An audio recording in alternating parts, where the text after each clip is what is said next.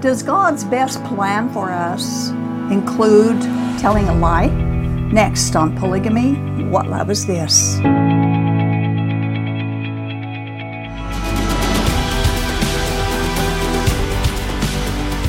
One of the topics that we rarely discuss on our program is Mormonism's heretical and fanatically and illogical view of the Garden of Eden and the fall of Adam and Eve, which plunged all of humanity into sin. Mormon doctrine and their gospel principles teach that Adam and Eve handed mankind a great favor Yeah, that's true. by disobeying God when they chose to eat the forbidden fruit.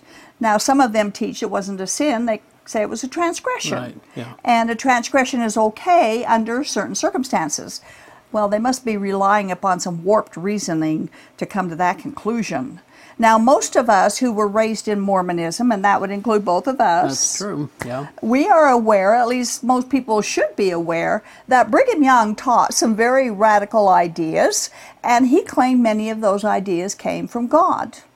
Almost anywhere in the world, if you say the name Brigham Young, it will bring a response to the listener of the Mormon Church and polygamy. And polygamy. Yep. And it's doubtful the, L, the the LDS Church will ever be able to shake that image. It's just too powerful, too powerful, and too radical, and and too deep rooted, and too true.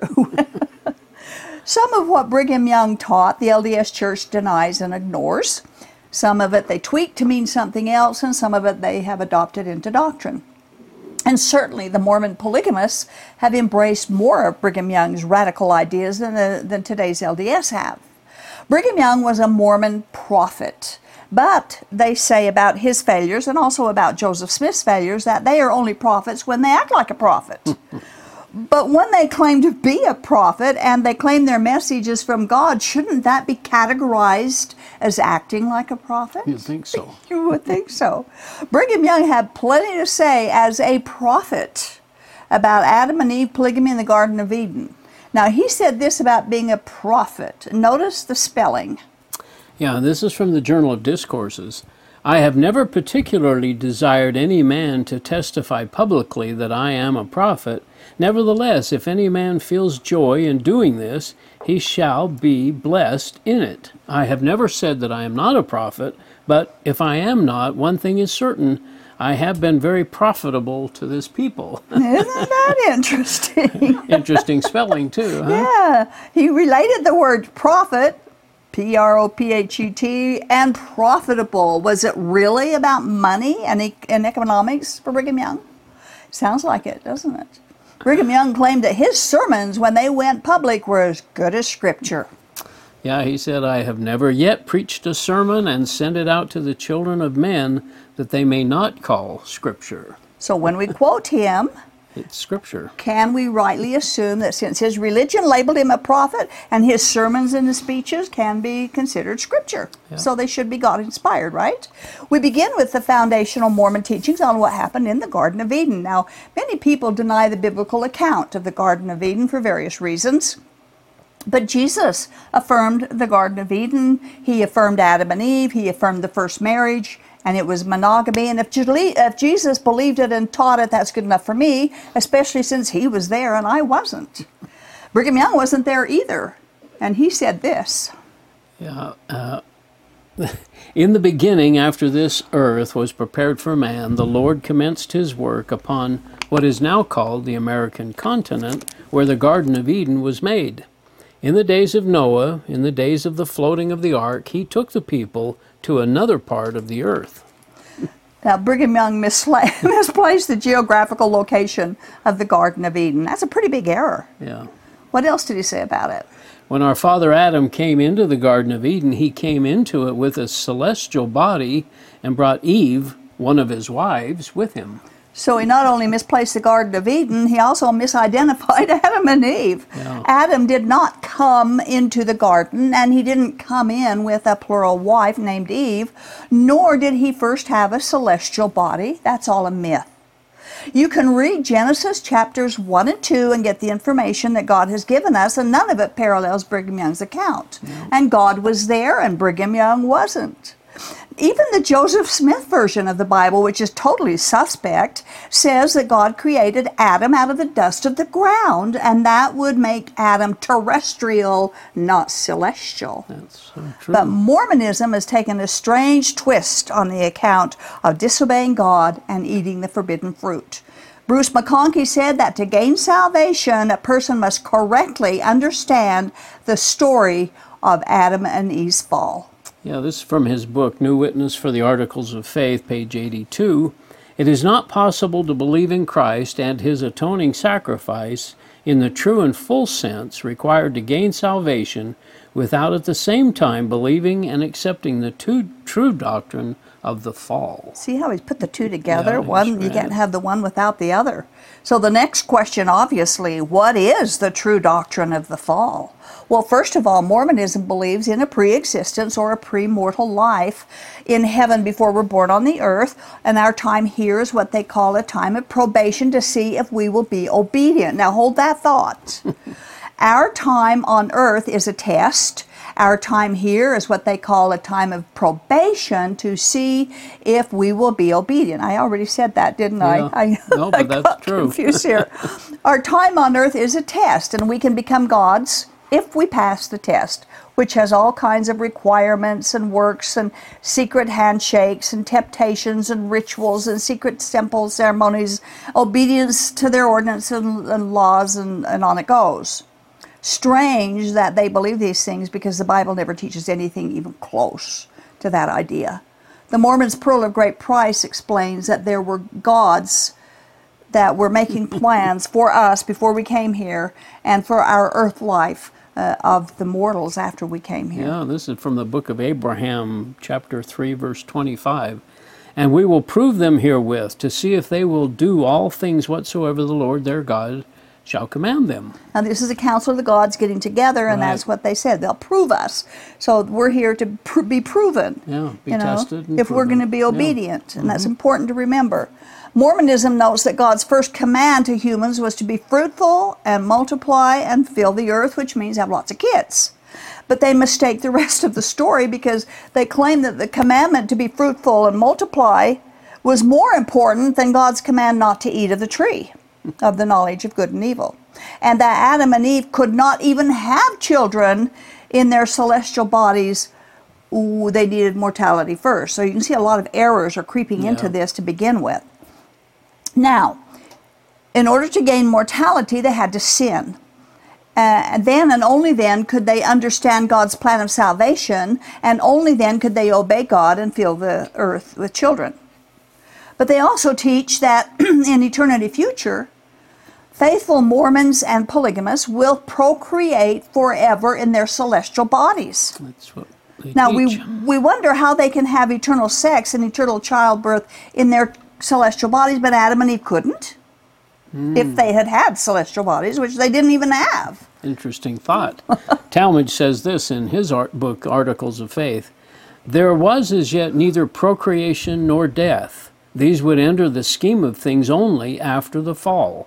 Adam and Eve had to break the lesser commandment and incur the fall in order to fulfill the greater commandment. So you can see here Yeah, now they're saying they the have to sin in order to obey God, Transgress. transgress. Pardon me. Yeah. Now, the Pearl of Great Price records, records Eve as saying that if it had not been for their disobedience or transgression, they never would have had children or have known good and evil. The joy of redemption would never be experienced, and eternal life would not have been available to God's obedient children. You can read this in Moses chapter 5, verse 11 in the Pearl of Great Price. And we have to note here this is not Christian scripture. No, this, is, all Mormon. Mormon scripture. And this is in, t- in the temple too, as well. Exactly. This Exactly. Wording and stuff. Yeah. Mm-hmm, yeah. They they believe that Adam and Eve had to obey so they and we could learn how to obey. They had to disobey, so we could learn how to obey. right. But does God require us to disobey just so that we can learn how to obey? That doesn't make sense, does it? Like When you- Paul would say, God forbid. God forbid is right. When you try to make logical sense of this, you find a tangled web of illogical and doctrinal errors. And the Book of Mormon says this. yeah, 2 Nephi chapter 2, 21 through 25. For he gave commandment that all men must repent, for he showed unto all men that they were lost because of the transgression of their parents. And now behold, if Adam had not transgressed, he would not have fallen, but he would have remained in the Garden of Eden, and all things which were created must have remained in the same state in which they were after they were created, and they must have remained forever and had no end. And they would have had no children, wherefore they would have remained in a state of innocence, having no joy, for they knew no misery, doing no good, for they knew no sin. But behold, all things have been done in the wisdom of him who knoweth all things. Adam fell that men might be, and men are that they might have joy. So this is some, you know, you get you if you have the wrong foundation, you're going to come out with the wrong answers, and that's what's happened here.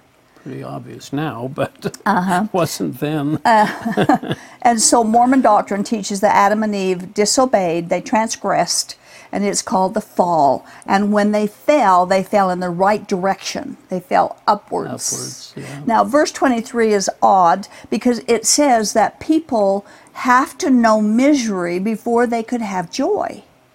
Rob Bowman, who is an awesome biblical scholar, says this about that. This argument assumes, as 2 Nephi 2 22 through 25 also states, that it must be, needs be that there is an opposition in all things. In other words, good things cannot exist without their opposites. There cannot be good without bad, or life without death, or happiness and joy without misery. Based on this premise, these LDS scriptures reason backwards as follows We cannot experience real joy without also first experiencing misery. We cannot know righteousness and goodness without first knowing sin and evil. We would not be able to change from sin and misery to righteousness and joy if we were already immortal beings. Therefore, we must first be mortal beings, experiencing sin and misery, before we can become immortal beings, experiencing righteousness and joy. In order for us to become mortal beings, we must be born of mortal parents. In order for our first parents to be mortal, they needed to transgress God's commandment. Therefore, our first parents needed to transgress God's commandment in order for us to experience real joy. By this chain of reasoning, Mormons conclude that it was really a good thing that Adam and Eve disobeyed God's command not to eat of the tree of the knowledge of good and evil. No, that was long and, and maybe drawn out, but it was very precise. Yeah, and it, it, it, and it explains the stretching that uh, Mormonism has to do to cover some of their doctrine. Yeah, you know, just yeah. to to uh, and the and the problems that exist when they do. Now, I, I kind of have a question. I know someone who said that Adam and Eve, uh, there's nothing in the Bible that says Adam and Eve could not have children before they right, sinned. That just right, isn't there. Right. Um, one person said Adam and Eve did have children before they sinned, and those children were perfect. Mm. And he says they, those were the sons of Seth, which comes up later in in the um, in the first few chapters of Genesis, but we won't we won't go there. But if we told that to a very good faithful Mormon, what would they say? I, I mean, say this guy believes that Adam and Eve did have children before now, they this, sinned. When you say this guy, is he a Mormon? He was a polygamist. No, I, oh. excuse me. No, no, no, no. He was a Christian. Oh, a Christian. But he had yeah, the Mormon the Mormon thinking is that there was no creation, there was no procreation until after the fall. But how would they prove Adam and Eve could not have children? This guy thinks they did. Mormons think they didn't. How are, how can either one prove what they're saying? I, I guess they can't. They can't, can no, they? Because no. it doesn't say in no. the Bible. It doesn't say. No, it doesn't explain. And that. if it doesn't say it, we can't come up with a doctrine that says that. Absolutely, we can but they have. but they have. You're right. Yeah, that's right. Now, a very odd Mormon explanation comes from Joseph Fielding Smith Jr., and he wrote this in Answers to Gospel Questions. I never speak of the part Eve took in this fall as a sin, nor do I accuse Adam of a sin. And also, this was a transgression of the law, but not a sin in the strict sense, for it was something that Adam and Eve had to do. The fall of Adam and Eve was not a sin, but an essential act upon which mortality depends. So you can see this is all doctrine. Yeah. We're, we're not making this up. We're not adding to and making it something that it's not. That is exactly what they believe. This was not a sin. It was a transgression of sorts, and he's not going to blame them for it. Well, God blamed them, I, so uh, that's all that counts anyway, isn't it? And the Mormon-owned Deseret News published this statement. That was surprising. In 1965, Adam fell, but he fell in the right direction. He fell toward the goal. Adam fell, but he fell upward.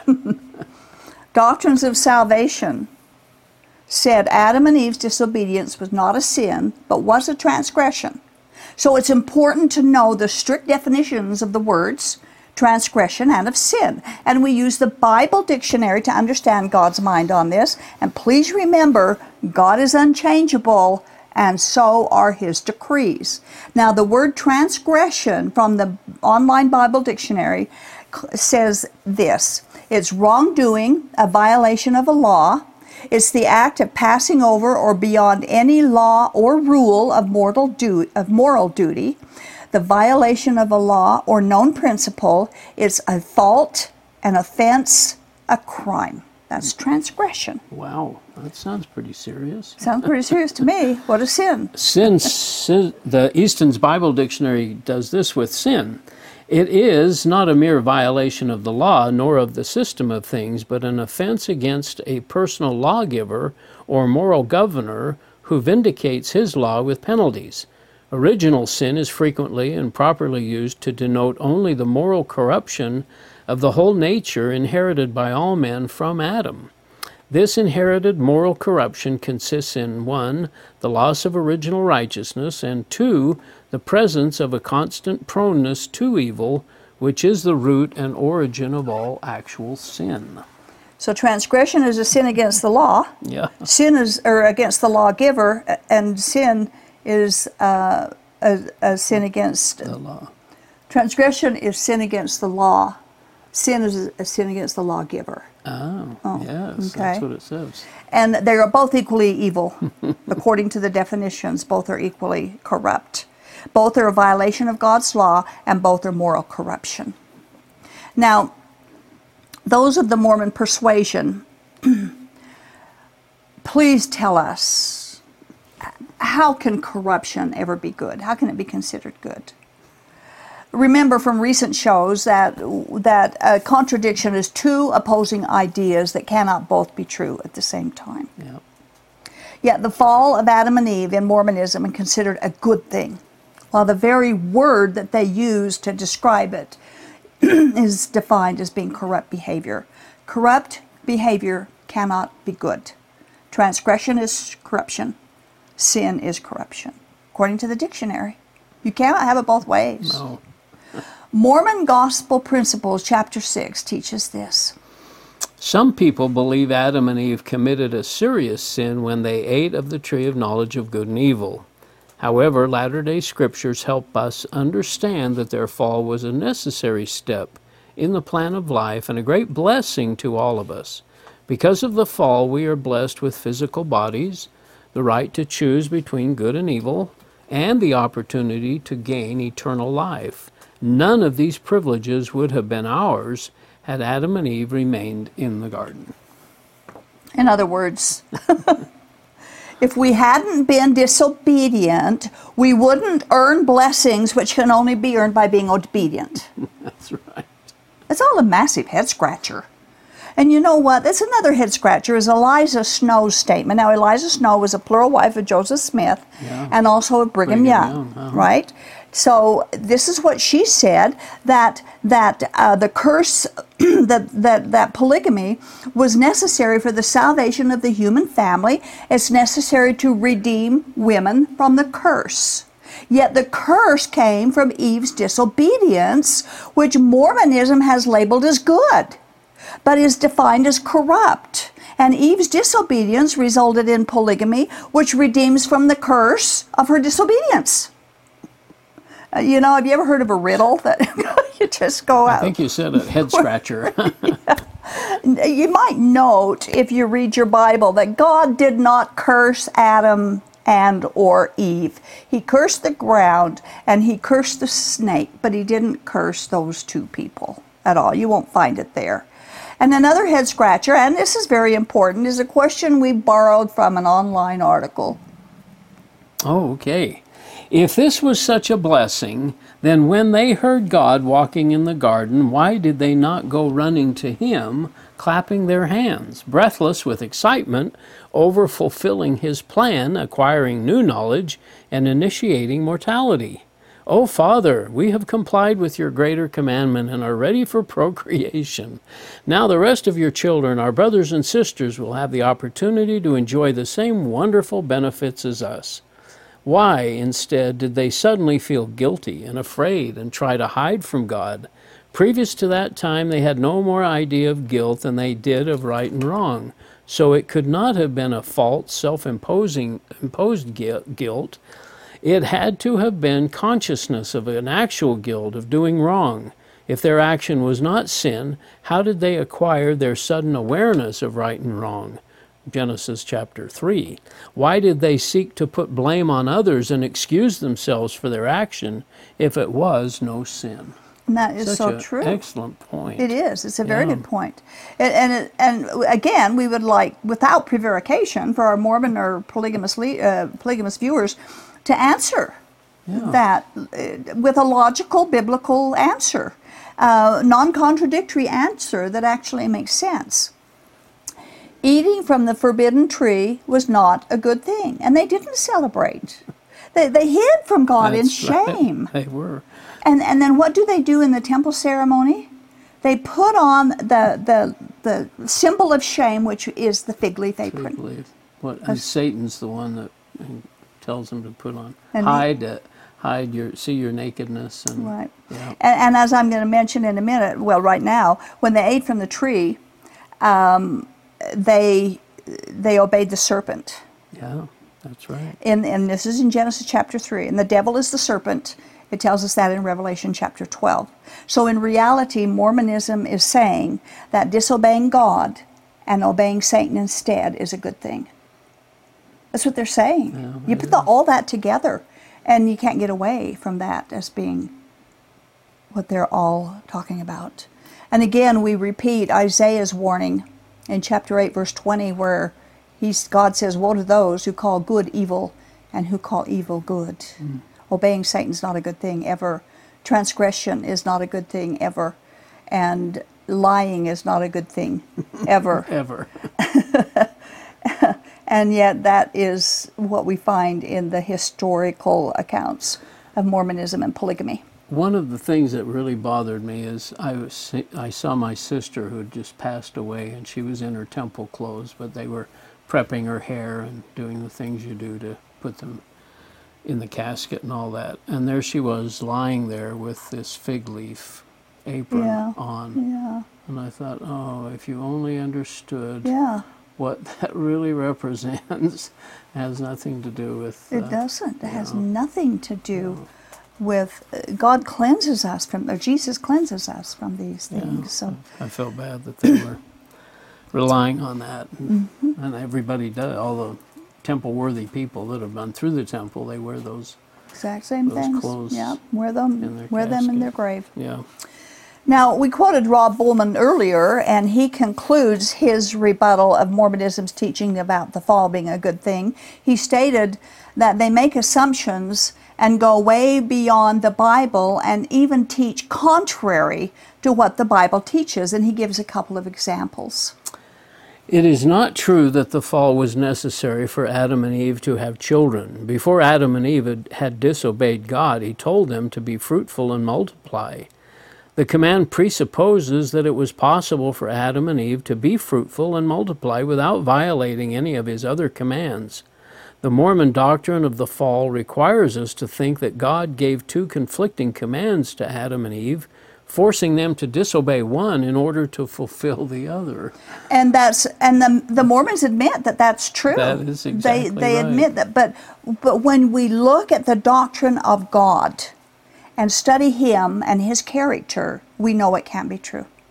That's such a good point, and really, just I mean, even the wording that we've shared here about what's in Genesis shows that it was, like you said, cursing the the snake and cursing the ground, Yeah. and, but not the but not the people. God did not curse them.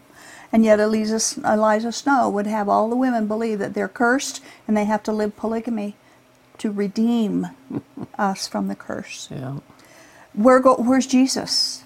Yeah. You know, polygamy is the savior, not Jesus. In in that doctrine, Yeah. it, it's really disgusting. There's nothing in all of God's word that indicates Adam and Eve could not have had children before they ate from the tree, Rob Bowman says. They did not have celestial bodies. They did have full mortality from the moment God created them. Even Joseph Smith's version of the Bible says God made Adam out of the dust to the ground. And finally, we want to quote Rob Bowman again as he makes a statement about Mormonism's idea that there must be opposition in all things. Furthermore, he says, the Bible flatly contradicts the doctrine of a necessary opposition in all things. When God had finished making the universe and the living things on the earth, including the first man and woman, God saw everything that he had made and behold it was very good. Mm-hmm. From Genesis 1:31. There was nothing yet bad or evil about anything in God's creation. He had created everything, and it was all very good. Thus, it is not true that there must be bad before they can be good. In fact, there was good can be. before there was bad. And That's also, right. he points out that Jesus Christ was good. He was perfect and sinless and holy and all that without ever having participated in evil behavior. Mormonism needs to go back to the Bible and begin again with the truth of God's Word and throw, throw out everything that they believe is contra, that is contrary to what the Bible says. So, It's very confusing in Mormonism. And part is. of it is that they had some doctrine and then they had to fill in the gaps, Hmm. kind of explaining the premortal life and explaining uh, where children would come from. And, the, you know, it just, it's just that they had to kind of explain away some of these illogical and in doing and- so, they just made it more, more- illogical. Yeah, and, and they, couldn't had to move. Away from the Bible for their answers. Mm-hmm. Just So- like this guy had to move away from the Bible by saying they they did have children before Right. they fell. Yeah. There's no biblical.